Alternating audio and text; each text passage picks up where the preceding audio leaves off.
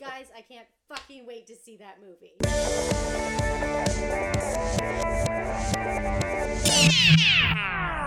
I'm Helen. I'm Miss Sinclair. And I'm Edison, and this week we are bringing you a very special feature. Oh, Yes. yes. We're going to play a fun little game of Mary Fuck Kill. I cannot wait to watch this movie again because it's just so fucking weird. We're about to hit the dance floor at Jackrabbit Slim's because we've got that Saturday night fever, baby. I loved this movie too. It was so ridiculous. I just pray that Green Book doesn't win Best Oh Picture. God, I That- know. Welcome to Talk Movie to Me, a weekly podcast where we either feature a new release and delve into our weekend entertainment, focus in on a performer's career, or buy an extra large popcorn and do a double feature. I'm Helen. I'm Miss Sinclair.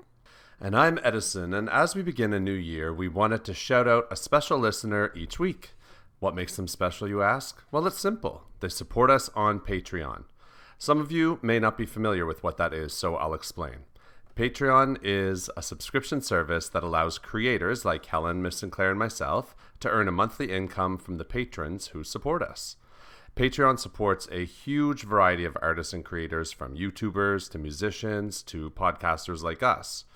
Our Patreon membership costs $4 Canadian per month, roughly the price of a single Americano. It may not sound like much, but it adds up for us, and we appreciate the support immensely. So, what do you get in return for your patronage? You mean besides the bragging rights of knowing you're one of our most favorite people in the whole entire world? You get access to an exclusive episode just for Patreon subscribers every month. You also get access to our catalog of previous Talk Movie to Me seasons, should you ever wish to revisit that time that Helen and Miss Sinclair nearly ended Christmas with their fight about the family stone, or that time that they gave me such grief for maybe buying the wrong TIFF ticket. And each week we'll shout out one of you epic supporters and dedicate the episode to you. So if you want that special recognition, make sure to go to patreon.com slash talkmovietome and become a subscriber. This week's episode is dedicated to Blake Spears, a patron from Australia who has been listening from the very beginning and who actually created the snazzy new intro we debuted last season.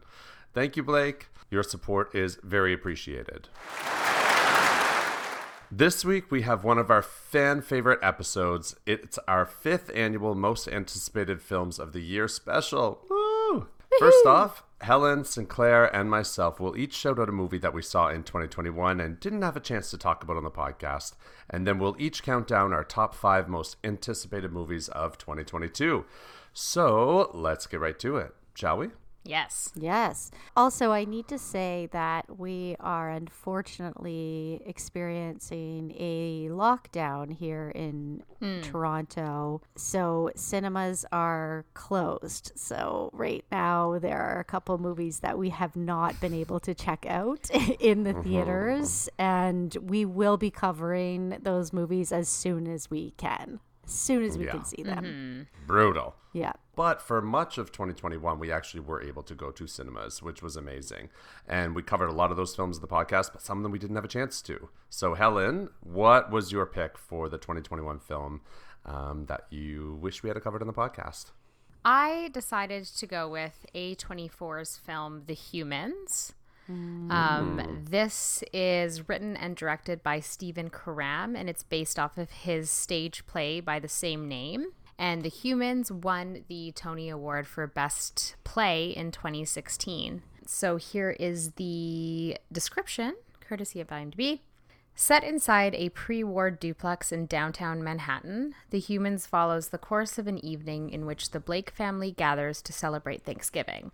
A darkness falls outside the crumbling building, mysterious things start to go bump in the night, and family tensions reach a boiling point. So, this film stars uh, Richard Jenkins, Jayne Houdyshell, Amy Schumer, Beanie Feldstein, Steven Yeun, and June Squibb. Cool. Yeah. This is a really interesting movie and story. I won't get too in depth about it right now, but something that I really appreciated about this story is the way that family tension and trauma manifests itself in this story. I found most closely resembles what actual life is like. Hmm. And what it's like to be in those situations where there's big family gatherings and there's all this stuff like simmering under the surface oh, and Oh, yeah. how it comes up in conversation and and the fears that we have as individuals and as a collective group and the genre in this movie is very interesting. Stephen Karam initially wanted the play to be a horror or a thriller, and then it evolved into a, more of this family story, but it still has those horror thriller elements to it. So it's very interesting. It's it's Is there like a uh, supernatural element? Kind of, but it's like super subtle. Okay. Mm-hmm. It just gives this sort of like foreboding, haunting sense throughout the whole thing. So yeah, I highly recommend the acting and the writing is really incredible and I would love to see this on stage one day. Yeah, I think it was a quiet small film that kind of flew under the radar, but it is available to rent on Amazon Prime, so I would highly recommend listeners go check it out. Sinclair, what's your pick? Okay, so I watched Malignant, directed by James Wan, and I finally ended up watching this because I I actually wanted to do this for a Halloween episode, but this mm-hmm. movie had such a wonky theatrical release, at least in mm-hmm. Toronto. Mm-hmm. Or maybe I just wasn't paying attention en- enough. I don't know. But basically, when I went to try to see this, it was only playing at one theater that was like across the city. So mm. I didn't get to see it in theaters. And then basically, it was like 30 bucks to rent. And I mm. just I just waited and like, waited "Nope." until it was six ninety nine to rent. Yeah, fair. So finally, at this point, you could rent it for you know a, a rental price. Mm-hmm. So yeah, I finally watched this, and *Malignant* is about a woman named Madison, played by Annabelle Wallis, who is having these visions of very grisly murders, and she realizes that they are actually happening in real life. And she has this weird connection with the person slash entity who's hmm. committing these murders. So James Wan is obviously he's a big name in horror. You know, he did Saw, The Conjuring, Insidious, and when you watch uh, the trailer for this movie, it feels like it's going to be in in the same vein as those films. And then when you start watching it, it's definitely got a different feel to it and you're like okay where is this going and all I can say about this movie is that it is completely batshit bonkers crazy. And I had heard that the last 30 minutes of this film is completely insane, but I didn't know why. Hmm. And it's better to just go into this movie blind, like not really knowing why it's so crazy. And I hate even sitting here saying how bonkers it is because I, I feel like even that's a spoiler in a lot of ways. But at the same time, I think that a lot of people hated this movie and a lot of people like love this movie. And I think it just has to do with uh, how you decide you're going to watch it. Okay. Um, I honestly think this is the best comedy of 2021. oh, Okay. interesting. and it's not it's not a spoiler in the sense that James Wan has talked about how this was very influenced by Giallo films, which Edison we've chatted about on the podcast they've before. got an So element it's of camp to them for sure. y- yes. So this movie, all I want to say is just like get drunk and watch *Malignant* because it is completely insane, bonkers, and you'll see why when you watch it. you'll know oh, exactly. I what can't I'm wait to talking watch this one. Oh yeah, that actually Ju- makes me more just excited to watch it. ridiculous. I had tears in my eyes. Like it was, it was just mental. Cool. Okay, Edison. Okay, so my pick for 2021 that I really wish we had have been able to do an episode on is Spider-Man: No Way Home. Yes, I know. I, I mean, to be fair though, I, I was going to see this in theaters, and it, I we mm. can't we can't right now. I know. Yeah. Mm-hmm. So Yeah, I managed mm-hmm. to catch it just before. So this one, yeah, it just came out in December, and I think uh, a huge number of our listeners have probably watched this already. But if you haven't, there will be major spoilers. So if you don't want to hear them, just skip ahead a couple of minutes, and you'll be fine. So Spider-Man: No Way Home picks up basically immediately after the last film, 2019's Far From Home. Tom Holland is continues as our friendly neighborhood superhero, and the story is basically his secret identity has been revealed, and he's being accused by the press of murdering Mysterio, who was Jake Gyllenhaal's character in the last movie. Mm-hmm. And so the entire world knows that Peter Parker is Spider Man. And so his life and the lives of all of his friends, become really difficult, right? So he approaches Doctor Strange, Benedict Cumberbatch, to basically ask him for a favor. Like, hey, dude, remember that time that we defeated Thanos and saved the universe together? Like, maybe you could cast a spell and make everybody forget that I'm Spider Man. And. NBD. Um, and so, but Doctor Strange says yes. But when he's casting the spell, Spider Man kind of keeps talking and like fucks it up. And when you're dealing with space and time, there's no such thing as like a tiny fuck up. So essentially, Yeah. before Strange has a chance to cancel this faulty spell, it like rips a tear in the fabric of the multiverse, and characters from other universes who knew Spider Man's identity come on through into this world. My goodness. Mm-hmm, yeah. Mm-hmm. and so that includes like several villains from the previous Spider Man films, right? Hmm. All of whom ultimately died in their respective universes in their battles with Spider Man. And this really challenges Tom Holland's Spider Man to reflect on what it means to be a hero and like what hmm. his role and duty is as Spider-Man. But the big moment is okay, spoiler, uh when Tobey Maguire and Andrew Garfield both appear as well. And obviously both of them have played Spider-Man in their own films, right? So this is actually like such an emotional payoff as a fan watching all these films. The first Spider-Man film with Tobey Maguire came out in 2002. That's almost 20 years ago. Wow, And yeah. having them both come back and have it's not a cameo. It's actually integral to the plot and the story and they all learn from each other and help each other define who That's they are as. Spider-Man. It actually is really wonderful and emotional and particularly for Andrew Garfield's character who gets a real like redemption mm. because his Spider-Man was kind of criticized. It wasn't so super mm. loved. And this is like a redemption moment. And he's talked openly about how thankful he is for that in interviews. So, yeah, I absolutely loved it. Uh, I thought it was a brilliant movie. And the world agrees. This is the only movie of 2021 to actually cross the billion dollar mark at the worldwide Wow. box office. And it's actually currently at just over one and a half billion. Holy. Oh yeah, and it also has 93% critics rating and 98% audience rating on Rotten Tomatoes. Mm, so, mm-hmm. absolute winner and a great way to wrap up 2021. Yes. Okay.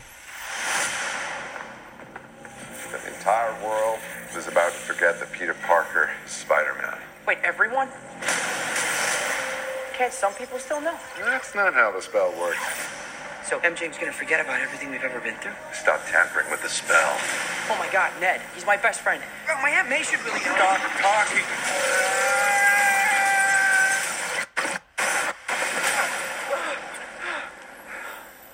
What just happened? Before we get into our picks for this year, I want to go back and just review the picks that we had last year. Um, so last year Oh, we Helen, only are you ready for this? Are you sure? I know. This is always um, fun. This is always yeah. fun. So last year we ended up only doing three each because of the fact that a lot of the movies that we had picked for 2020 weren't coming out until 2021, and we didn't mm-hmm. want to name them again, so we only Yeah. did three. These were the number three picks. Sinclair, you picked Minari. Great pick. Mm-hmm. Holds up. Edison, you picked the, the Matrix. Okay. Mm. Um, Yeah. I picked Old. Wow. the M Night film. horrible. It was horrible. Horrible, horrible, horrible. Here was number two. Sinclair, yours was Dune. Again, excellent, excellent pick. Yeah. Loved amazing. Uh, Edison, your number two was the Guillermo del Toro Pinocchio, which actually hasn't come out yet. Fair. So pending. Maybe we'll yet see to that be, someday. Yet to be determined. yeah.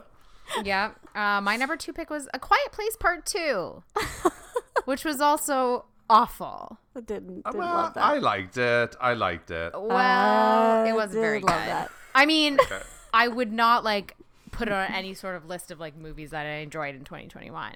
right. I actually forgot about it. Let it alone- completely. Have it be my second most anticipated film. Mm. Uh, so I'm I'm 0 for two. Sinclair, your number one pick, Nomadland, Best Picture winner, Best Director winner. Yeah. Just what Sinclair a what a list. Hitting the grand slam there. Boom. Edison, your number one was Shang Chi. Oh, which you like was Shang-Chi, yeah? amazing. Loved You Shang-Chi. Yeah. that, Yes. Edison? Oh no, Yeah. Uh, uh, my number one it? pick was Deep Water. Um, that's the movie with Ben Affleck and Ana de Armas, which its theatrical release just got pulled. Ooh, that's not a good sign. It's sign. not getting a It's theatrical not a good release. sign. It's gonna, yeah, it's gonna be released on Hulu. Apparently, I, I mean, I feel like I'm never, I'm not even gonna be able to see my number one pick. Uh, I mean, I would imagine You literally of only why- picked that movie because you were lured in by their romantic chemistry. But now that we've got Bennifer 2.0, like, does know. anybody care? Exactly. Well, but that isn't the only reason why. I did read the book and I really liked Yeah. the book. Oh, okay. fair, So, fair.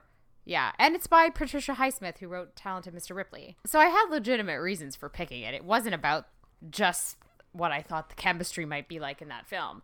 But now it just seems like everyone wants to forget that it ever existed. right. It was my yeah. number one. So I'm really hoping that my list this year is more successful than last Well, year's. well, there's only one way to find out. uh, I know. I'm yeah. so I'm so excited. Me too. I'm I really love I know, this it is really I love our lists. Yeah.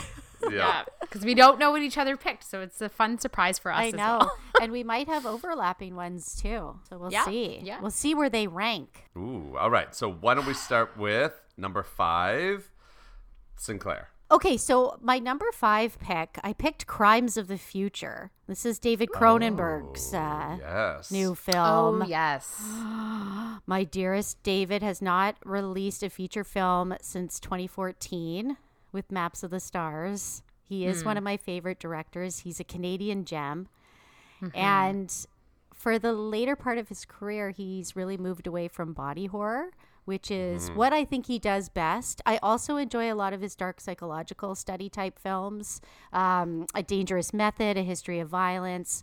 But ultimately, mm-hmm. I love his body horror films. Mm-hmm. So this film was talked about by Viggo Mortensen when he did a GQ interview. He said that he's working on a project with David Cronenberg and he was quoted saying, Yes, we do have something in mind. It's something he wrote a long time ago and he never got to make it. Now he's refined it and he wants to shoot it. I would say, without giving the story away, he's going maybe a little bit back to his origins, which I'm taking as like body horror, um, Yes. like 80s style. Here's a quick synopsis via IMDb a deep dive into the not so distant future in which humankind is learning to adapt to its synthetic surroundings. This evolution moves humans beyond their natural state and into a metamorphosis, which alters their biological makeup. Yeah. Sounds like body horror to me. Uh, yeah, Yeah. it sounds amazing to me. It almost sounds like it could be the fly style makeup effects. And really great cast. The top billed cast here is Léa Seydoux, Kristen Stewart, and of course Viggo Mortensen. And he wants to finish it by May so it can premiere at the Cannes Film Festival. So Awesome. I'm very excited ab- uh, about this. Yeah, I am too. Actually, that sounds great. Yeah. Yeah. Okay, Edison, what's what's your uh, number five pick? Okay, so number five. Now, hear me out. oh god, it's gonna be a Marvel movie. no, so my number five is Avatar two. Ugh. Now, Is okay, hold on. Is that actually coming out? yes, yes, in Wow. December. Okay. So yes, I know that the original Avatar hasn't necessarily aged well, like in terms of the story. I mean, but the visuals still hold up, and it actually was genuinely groundbreaking at the time of its release, way back in 2009. And I, I swear, I saw this like six times at the movie theater when it came out in that 3D. it was completely insane at the IMAX. So mm, That's so crazy. when it comes out in December, it will have been 13 years since the original. Yeah, wow. So he's directing again, but this time he got Josh Friedman to write the script. And I think that's promising for me because he also wrote the Foundation series, which admittedly got off to a slow start, but then got really, really good. And mm-hmm. also the Snowpiercer series, hmm. which was critically acclaimed, though I didn't watch it. So yeah, good screenwriter on there, which is going to be key to whether this is successful or not. Really, not much is known about Avatar 2 in terms of the story, but it definitely takes place in the same world, and the story is going to expand, and we'll see other elements of the world. And Zoe Saldana, Sigourney Weaver return. Same with that guy. What's his name? Um, Yeah, Sam Worthington. Sam Sam? Worthington. Oh, yeah. Yes. But new to the cast this time is Michelle Yeoh and Kate Winslet. Oh. Yes. Okay. Really interested to see how that will turn out. Cautiously optimistic. Right. Helen, what about you? Number five.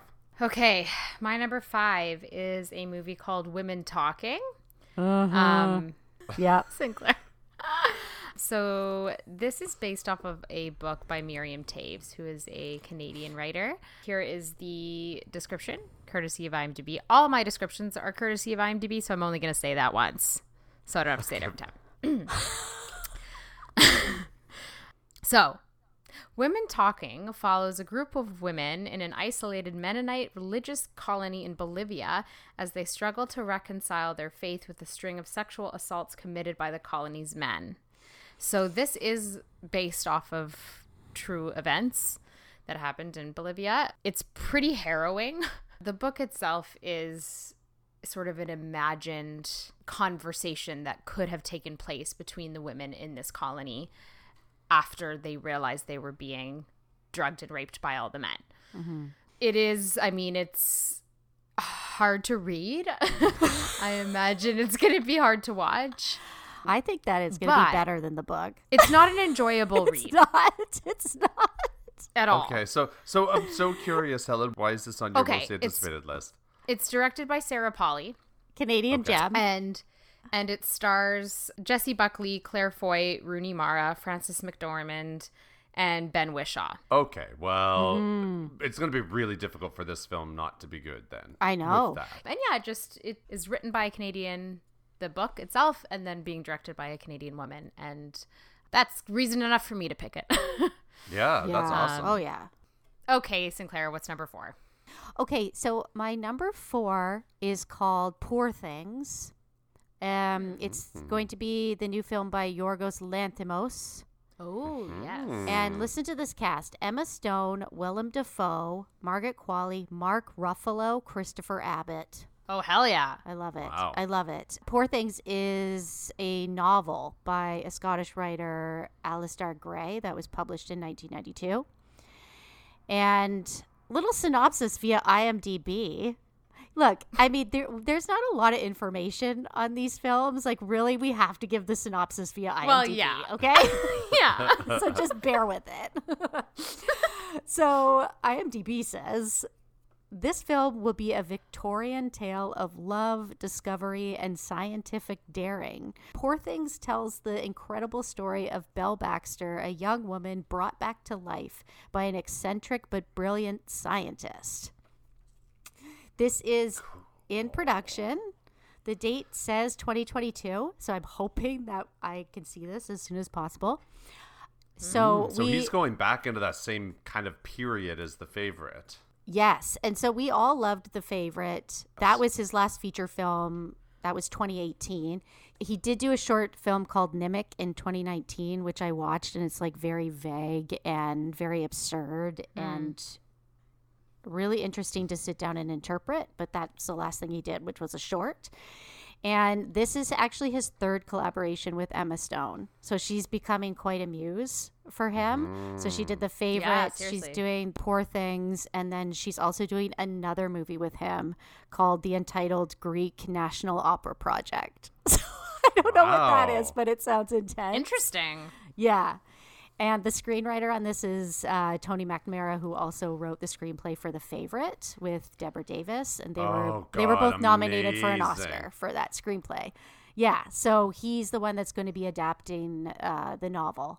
It's going to be tough to top the favorite, uh, particularly with the screenplay. And, it- and if it's set in the same period, it's like eh, they definitely can't approach the same tone, or it's going to feel really, you know what I mean?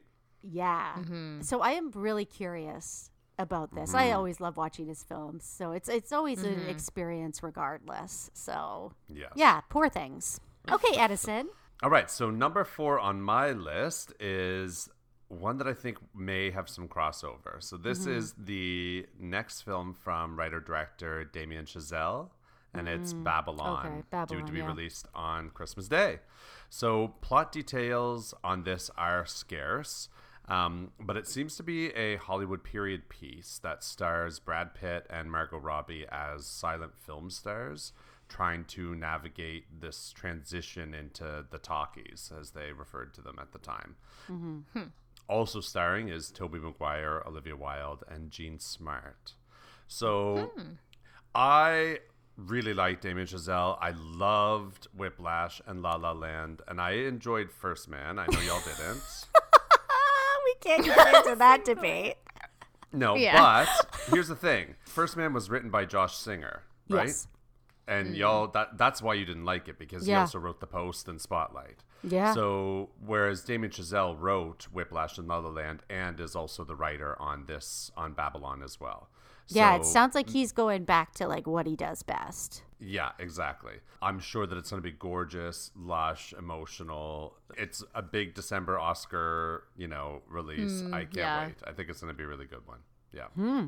Okay. Helen, how about you? Number four. My number four pick is Don't Worry, Darling. Um, this is directed by Olivia Wilde. Uh-huh. Um, and here's the description. A Does this have Harry 1950s Styles in it? housewife. Yes. Yes.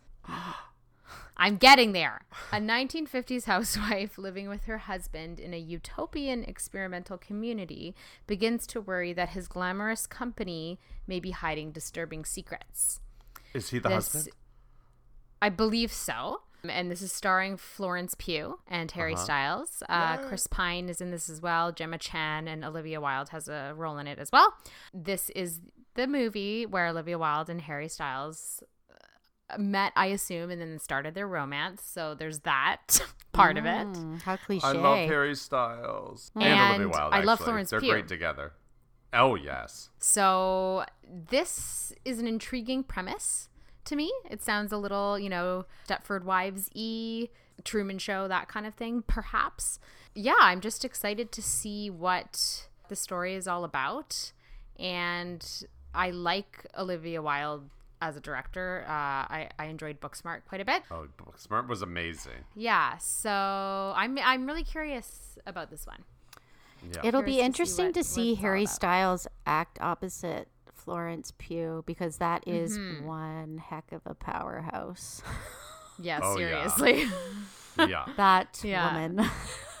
Fingers crossed. I'm a little nervous to put anything on my list because my list is, Oh, is doomed. hell. So Okay, so so far six films, no crossover. Not yet. oh yeah, Hmm, Sinclair, number three. My number three pick is called Disappointment Boulevard, and Mm-hmm. this is directed by Ari Aster. I think I feel like we might have some crossover with this one. yeah, it's Um, on my list. because Ari Aster is amazing. This is like my perfect collaboration. Ari Aster Yeah. directing Joaquin Phoenix. Like this is my dream collaboration here. Mm-hmm. And yeah, I mean, we loved Hereditary. We loved Midsommar. He's such a great director, and he's definitely one of the new masters of horror. Yeah, This was also written by him as well. And just quick synopsis here, just so everybody already knows what this movie's about when you guys say it. Decades long spanning portrait of one of the most successful entrepreneurs. That's so vague. That's it's so incredibly vague. There's not a lot of information about this film, and there's no character names on IMDb. So all I could find on this was that Ari Aster said that he wanted to write a four-hour-long nightmare comedy. Yeah, Wow. So I don't know. I don't know. And basically, I've seen set photos of Joaquin Phoenix, and they've really aged him. He has like white hair, and he's like has very thinning hair. So I'm I, old. I'm not sure, but it has apparently some vibes uh, as one of his short films um, called Beau. You can watch it on YouTube. It's basically only like seven minutes long, but it's a descent into paranoia. And that short, I guess, is supposed to have some common themes that this film is going to. But I mean, I, I just cannot. I can't wait to see this collaboration. It's just a dream, or Yeah, a, or a for real. nightmare. I don't know. Or Yeah. a little bit of both. I don't know. Can't, I can't wait. Anyway, yeah. yeah. So this was actually my number three pick as well. Mm-hmm. Oh. Yeah, very excited to see another Ari Aster film, and of course Joaquin Phoenix. We love him. I have to say, I actually helped a friend do an audition for this movie, so I did mm-hmm. get to see some of the script, Wow. and it's very Like it, it's insane. very mysterious. I'm not going to say anything else. But the script, the few pages of the script I did see were like fucking bonkers, and I can't wait. Mm. Oh, woo, that's really Yeah. exciting. I love that. yeah. Oh, some inside mm-hmm. tea, Helen. Yeah. Okay, Eddie, what was what's your number three? Okay, so number three on my list is The Northman. Mm-hmm. Yeah. And this is Robert Eggers' new film. It's about a Viking played by Alexander Skarsgård, basically going on a killing spree seeking vengeance for the murder of his father.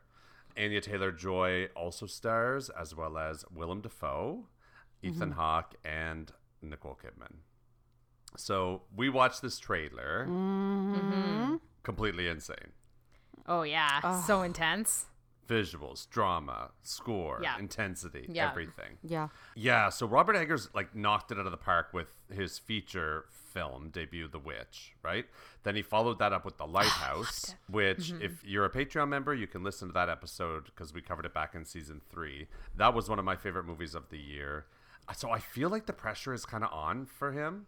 Like, if this movie is as good as those first two, I think that this is going to elevate his career to like a whole new level as a director. And especially Yeah. with this cast and the subject matter is kind of accessible. I think it's this is going to be a much bigger movie than the previous two. So I cannot wait. And we don't have to wait too long. This comes out April 22nd. So yeah, right Nice. around the corner. Cool. Cannot wait. The Northman. Oh yeah. Um, okay, back to you, Sinclair. Number two. Okay, so my number two is Killers of the Flower Moon. And this is Martin Scorsese's new movie. So I've actually been getting my dad a lot of uh, books that are being turned into Martin Scorsese movies. I, I bought him The Devil in the White City, which I have a Uh-huh. copy of. And then I'm also getting him a copy of Killers of the Flower Moon, which I have a copy of. So I have been sending him these these books and reading them, kind of wanting to read them with him. And my dad Oh, is not nice. a big movie person at all, but he is a big book person. And for some reason, when I say, "Oh, Martin Scorsese is directing it and Leonardo DiCaprio is attached," that still means something to him, even though he's not a big like. Oh. That's still a selling point somehow. so I always find that really funny, but.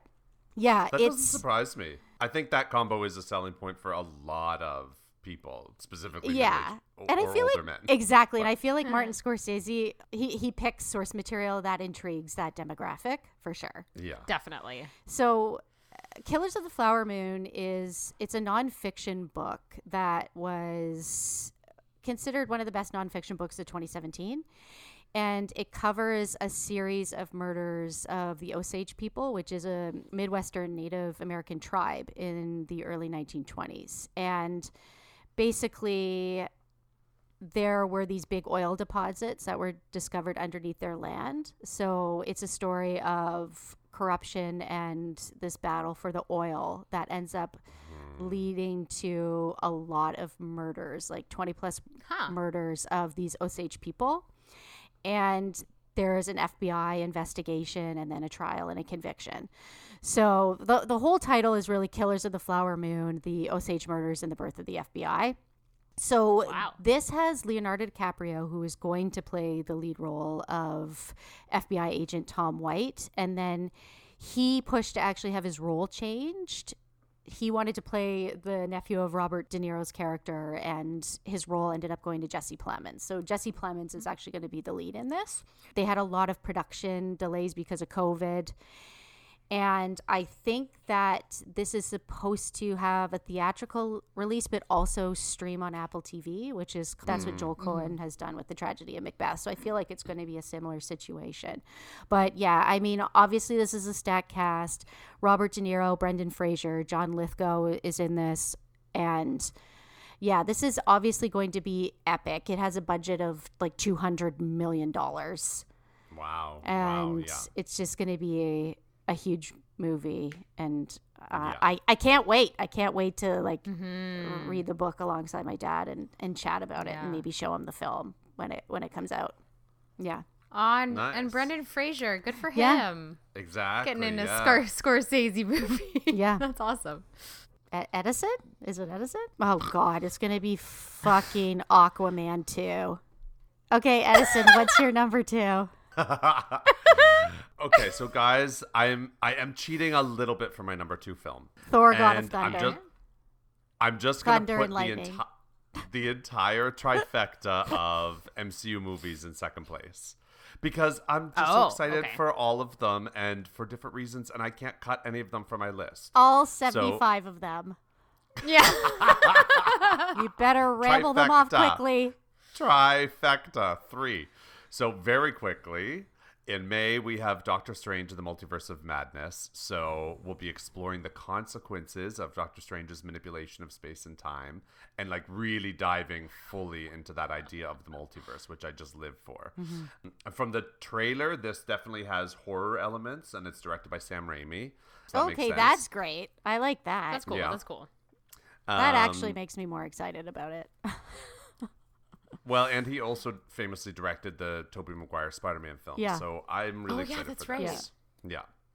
Then we have Thor: Love and Thunder in July, and I can't wait for this one because Taika Waititi is back, returning as writer director, and also this film explores the comic story where Jane Foster, so that's Natalie Portman, actually becomes the God of Thunder, and it's a r- really emotional storyline in the comics. I won't get into that, but can't wait. And then finally is Black Panther Wakanda Forever, which is coming on November 11th. Uh, so that first film obviously was just such a cultural moment and and a really great movie. And then since then, sadly, Chadwick Boseman passed away. So I'm just really curious to see where they'll take the story from there and how they'll pay tribute to Chadwick uh, in it. Hmm. Yeah. Cool. So yes, the MCU trifecta: Doctor Strange, Thor: Love and Thunder, and Black Panther: Wakanda Forever. I'll accept it. I'm glad that you didn't split those up into your picks. Oh, 'cause thank it would have made for a very boring list. Fair. okay, Hella number two. All right, number two for me is a movie called She Said. Hmm. Here is the description. New York Times reporters Megan Twohey and Jodi Kantor break one of the most important stories in a generation, a story that helped launch the hashtag MeToo movement and shattered decades of silence around the subject of sexual assault in Hollywood. So this is the story of the reporters who broke Harvey Weinstein story, basically. Carey Mulligan and Zoe Kazan will be playing the two reporters, and Patricia Clarkson is in this movie as well. And it Nice. is directed by a woman named uh, Maria Schrader, who's a, a German director. And I mean, I I hope that this is a good story. It is it is based off of a book that was written by Jodi Kantor and Megan Twohey, so their own accounts of the process. And yeah, I mean, fingers crossed. I think it has a lot of potential. Yeah, Carey Mulligan just coming off of a really big year, right, with Promising Young Yeah. Woman. So there'll be a lot of attention on this and with the subject matter too. Yeah. Mm, yeah, I think that, yeah, this is definitely one to see for sure. Okay, guys, this is a moment that everyone has been waiting for. We have all been waiting for. Yee! What is the number one most anticipated film of 2022? Sinclair, go. The Northman, duh. this should be everyone's number one. I can't believe it's your number three. You put all those Marvel movies in front of the Northman? Are you fucking crazy? That's the the Northman had the best trailer so far. Mm. Just blew me away. I had friggin' chills. So pumped for this movie. I love Robert Eggers. The Lighthouse was my favorite movie of 2019. Edison, you went over the plot already, but yes, this is a Viking story. But when you watch the trailer, you see all of these different surreal visuals. So you know it's not just going to be a standard Viking story. It's going to have a lot of mm-hmm. abstract qualities to it. And The Lighthouse had a lot of mythological influence Oh, to it. yeah. So I feel like this is just the perfect director to take on a Viking story. Yes. And there's going to be uh, Iron Age Scandinavian magic and sorcery. and it's going to just be so cool. And the cast is unreal. Uh, Edison, you did forget that Bjork also in this cast. Oh my god, I did. Forget. Oh yes, I didn't know that actually. She is also in. The, she's in the trailer.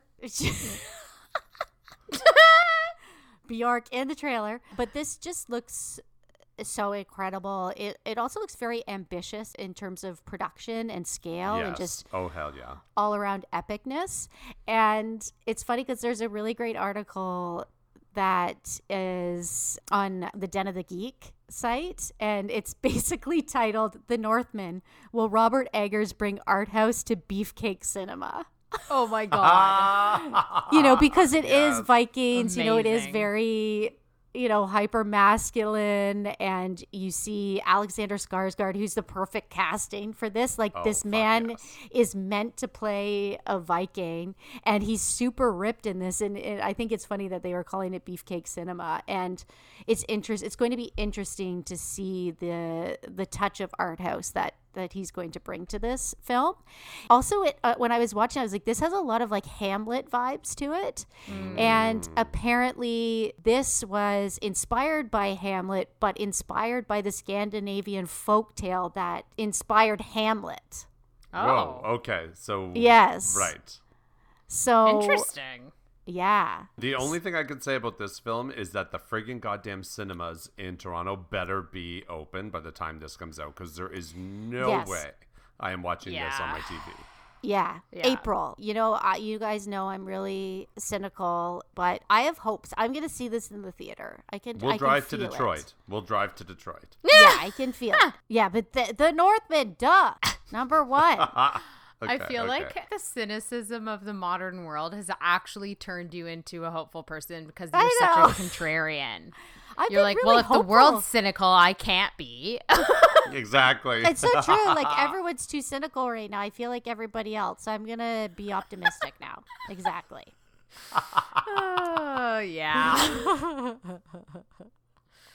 All right, Edison, what's your number one? Okay, well, this will come as no surprise to anybody who knows me, but my absolute most anticipated hmm. film of 2022, and indeed ever, is I Want to Dance with Somebody, oh, Right. the Whitney Houston biopic. It's mm-hmm. described on IMDb as the joyous, emotional, and heartbreaking celebration of the life and music of Whitney Houston, the greatest female R&B pop vocalist of all time, tracking her journey from obscurity to musical superstardom. I am so excited for this.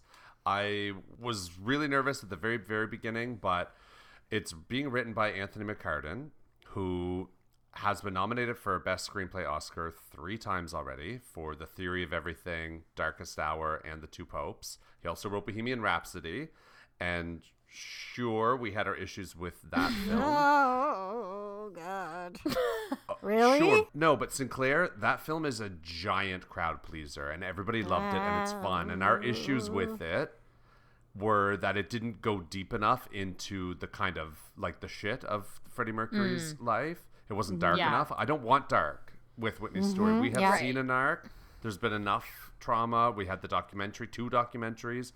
I don't want that. Mm-hmm. I want joyful. I want people to leave the cinema wanting to dance with somebody. We've seen enough of it. So that's what I want. It's being directed by Kasi Lemmons, who previously directed Harriet. And it stars Naomi Ackie as Whitney, who I don't know who she is, and Stanley Tucci as Clive Davis. And that's perfect casting. I feel like Um, they need an unknown though. I feel like that's a yeah, that's move. what I was just I about to agree. say. Yeah. Bohemian Rhapsody, Two Popes, Darkest Hour, Theory of Everything. There have been three Best Actor Oscars in those films. Yeah, So true. He's a mm-hmm. writer who writes to deliver really solid performances. Um, mm-hmm. So mm-hmm. I have a lot of hope that this is actually going to do Whitney justice. I really hope so. It comes out in December as well, so they're definitely pushing for awards in that Christmas box office. So Yeah. here's hoping. Oh, my most anticipated and my most nerve nervous. Right. Yeah. I'm nervous for you. Me too. I don't want to hear you I- rant for the rest of your life. I know. I don't want you to be disappointed. I know, Ugh. I know, I know. Big shoes to fill. Yeah, I know. Yeah, totally. I just want to like talk to you for a couple months after. It's bad. Okay, Helen, what's your number one? Okay, my number one is Where the Crawdads Sing. Mm. okay. See, I was um, gonna yell at you for it not being the Northman, but I'll accept this one. Part of why I didn't pick that is because I had a feeling you would both pick it, or at least one of you would. Yeah. Because we just recently watched the trailer. yeah. Yes. And I didn't, as much as it looks great, if it was going to be on your lists, I didn't feel like I needed to put it on mine. Yeah, But maybe yeah. that's part of the problem with me and why I end up picking shit films. I don't know. Uh, So this is based off of the book by Delia Owens that I know Sinclair and I have both read. It's a wonderful book. It stars Daisy Edgar Jones, who was the lead in Normal People, incredible in that show. That's also based on a book that I love. So I'm very, very excited to see what she brings to this character of Kya because it's such a wonderful role in the book. It's being directed by Olivia Newman, and this is executive produced by Reese Witherspoon and her production company Hello Sunshine, which tends to really champion female storytellers and female driven stories. The screenplay that was adapted from the book is by Lucy Alibar. She did the screenplay for Beasts of the Southern Wild. Um, and there's just a lot of emphasis. Like the majority of the producers on this are, are women, and there's just, and it's a very female story. So uh, I, mm-hmm. it's just so awesome to see these stories that are, you know, crew is and the people that creating it are, are women, and I'm really interested to see how they adapt this too. Yeah. it's uh, it's it's an interesting one, and it's hopefully going to be cinematically very beautiful. Mm-hmm. They can't fuck this up. They can't. This book was so Yeah. massive and it's like really, Yeah. really beloved. And so many people have read this book. So many people love this book. Like, please don't fuck this this movie up because Yeah. a lot of people will be unhappy, including myself. Yeah, I know. I, I realized I haven't actually given a description of it yet. uh, so here is the description, courtesy of IMDb. A woman who raised herself in the marshes of the deep south becomes a suspect in the murder of a man she was once involved with. I mean, that's just like a dip of the toe in, you know, the lake that is this story, I would say. But so yeah, I'm very excited for this movie. All Woohoo! right. Only one, cro- two crossovers. Two crossovers. That's not bad. That's not bad. That's not bad. Mm-hmm. Um, Out of the 15 films that we picked, so uh, it's so fun. I love this episode. I was so excited to like dive in and research and see what was coming out this year. Yeah, same. And there are so many others too. So Yeah, I was very close to putting the new Jordan Peele on my list. I know, me too. But we were probably just a little nervous from because of us. Yeah. Yeah. It's called Yeah, Nope. I couldn't So- bring myself Well, to do it. wasn't yeah. us P- potential Helen? Shout was out to Nope. Yeah. Helen. Uh, I think us was on one of your anticipated lists. Yeah, it was my number one for that. What? A, and, and wasn't Antebellum also on that? yeah. Yeah, so you hate. I hated have a history of picking terrible films. so I just, that's why I say, I mean, take my list with a grain of salt. And then you had the witches on it as well, which you yeah, have yet didn't to even see. fucking see that movie. Yeah. Yeah. It's so Yeah. bad. You know what though? I think you have a good list this time. Thank you. I Yeah. really You got a tried solid to make, list this curate time a around. good list. See, Wow. that- how Um, optimistic am I right now? It's weird. I, it's, It's- off-putting. Who even are you? Ah, yeah, I don't know. All right. Well, uh, listeners, why don't you let us know what your most anticipated movies are for 2022? You can email us at talkmovietome at gmail.com. Follow us on Instagram at talkmovietome. You can tweet at us at TMTM Podcast. Rate and review us on Apple Podcasts. Our website is talkmovietomepodcast.com. And as we mentioned at the beginning of the episode, you can become a Patreon member for all of our episodes. Patreon.com slash talkmovietome. I'm Helen. I'm Miss Sinclair. and I'm Edison. Happy New Year.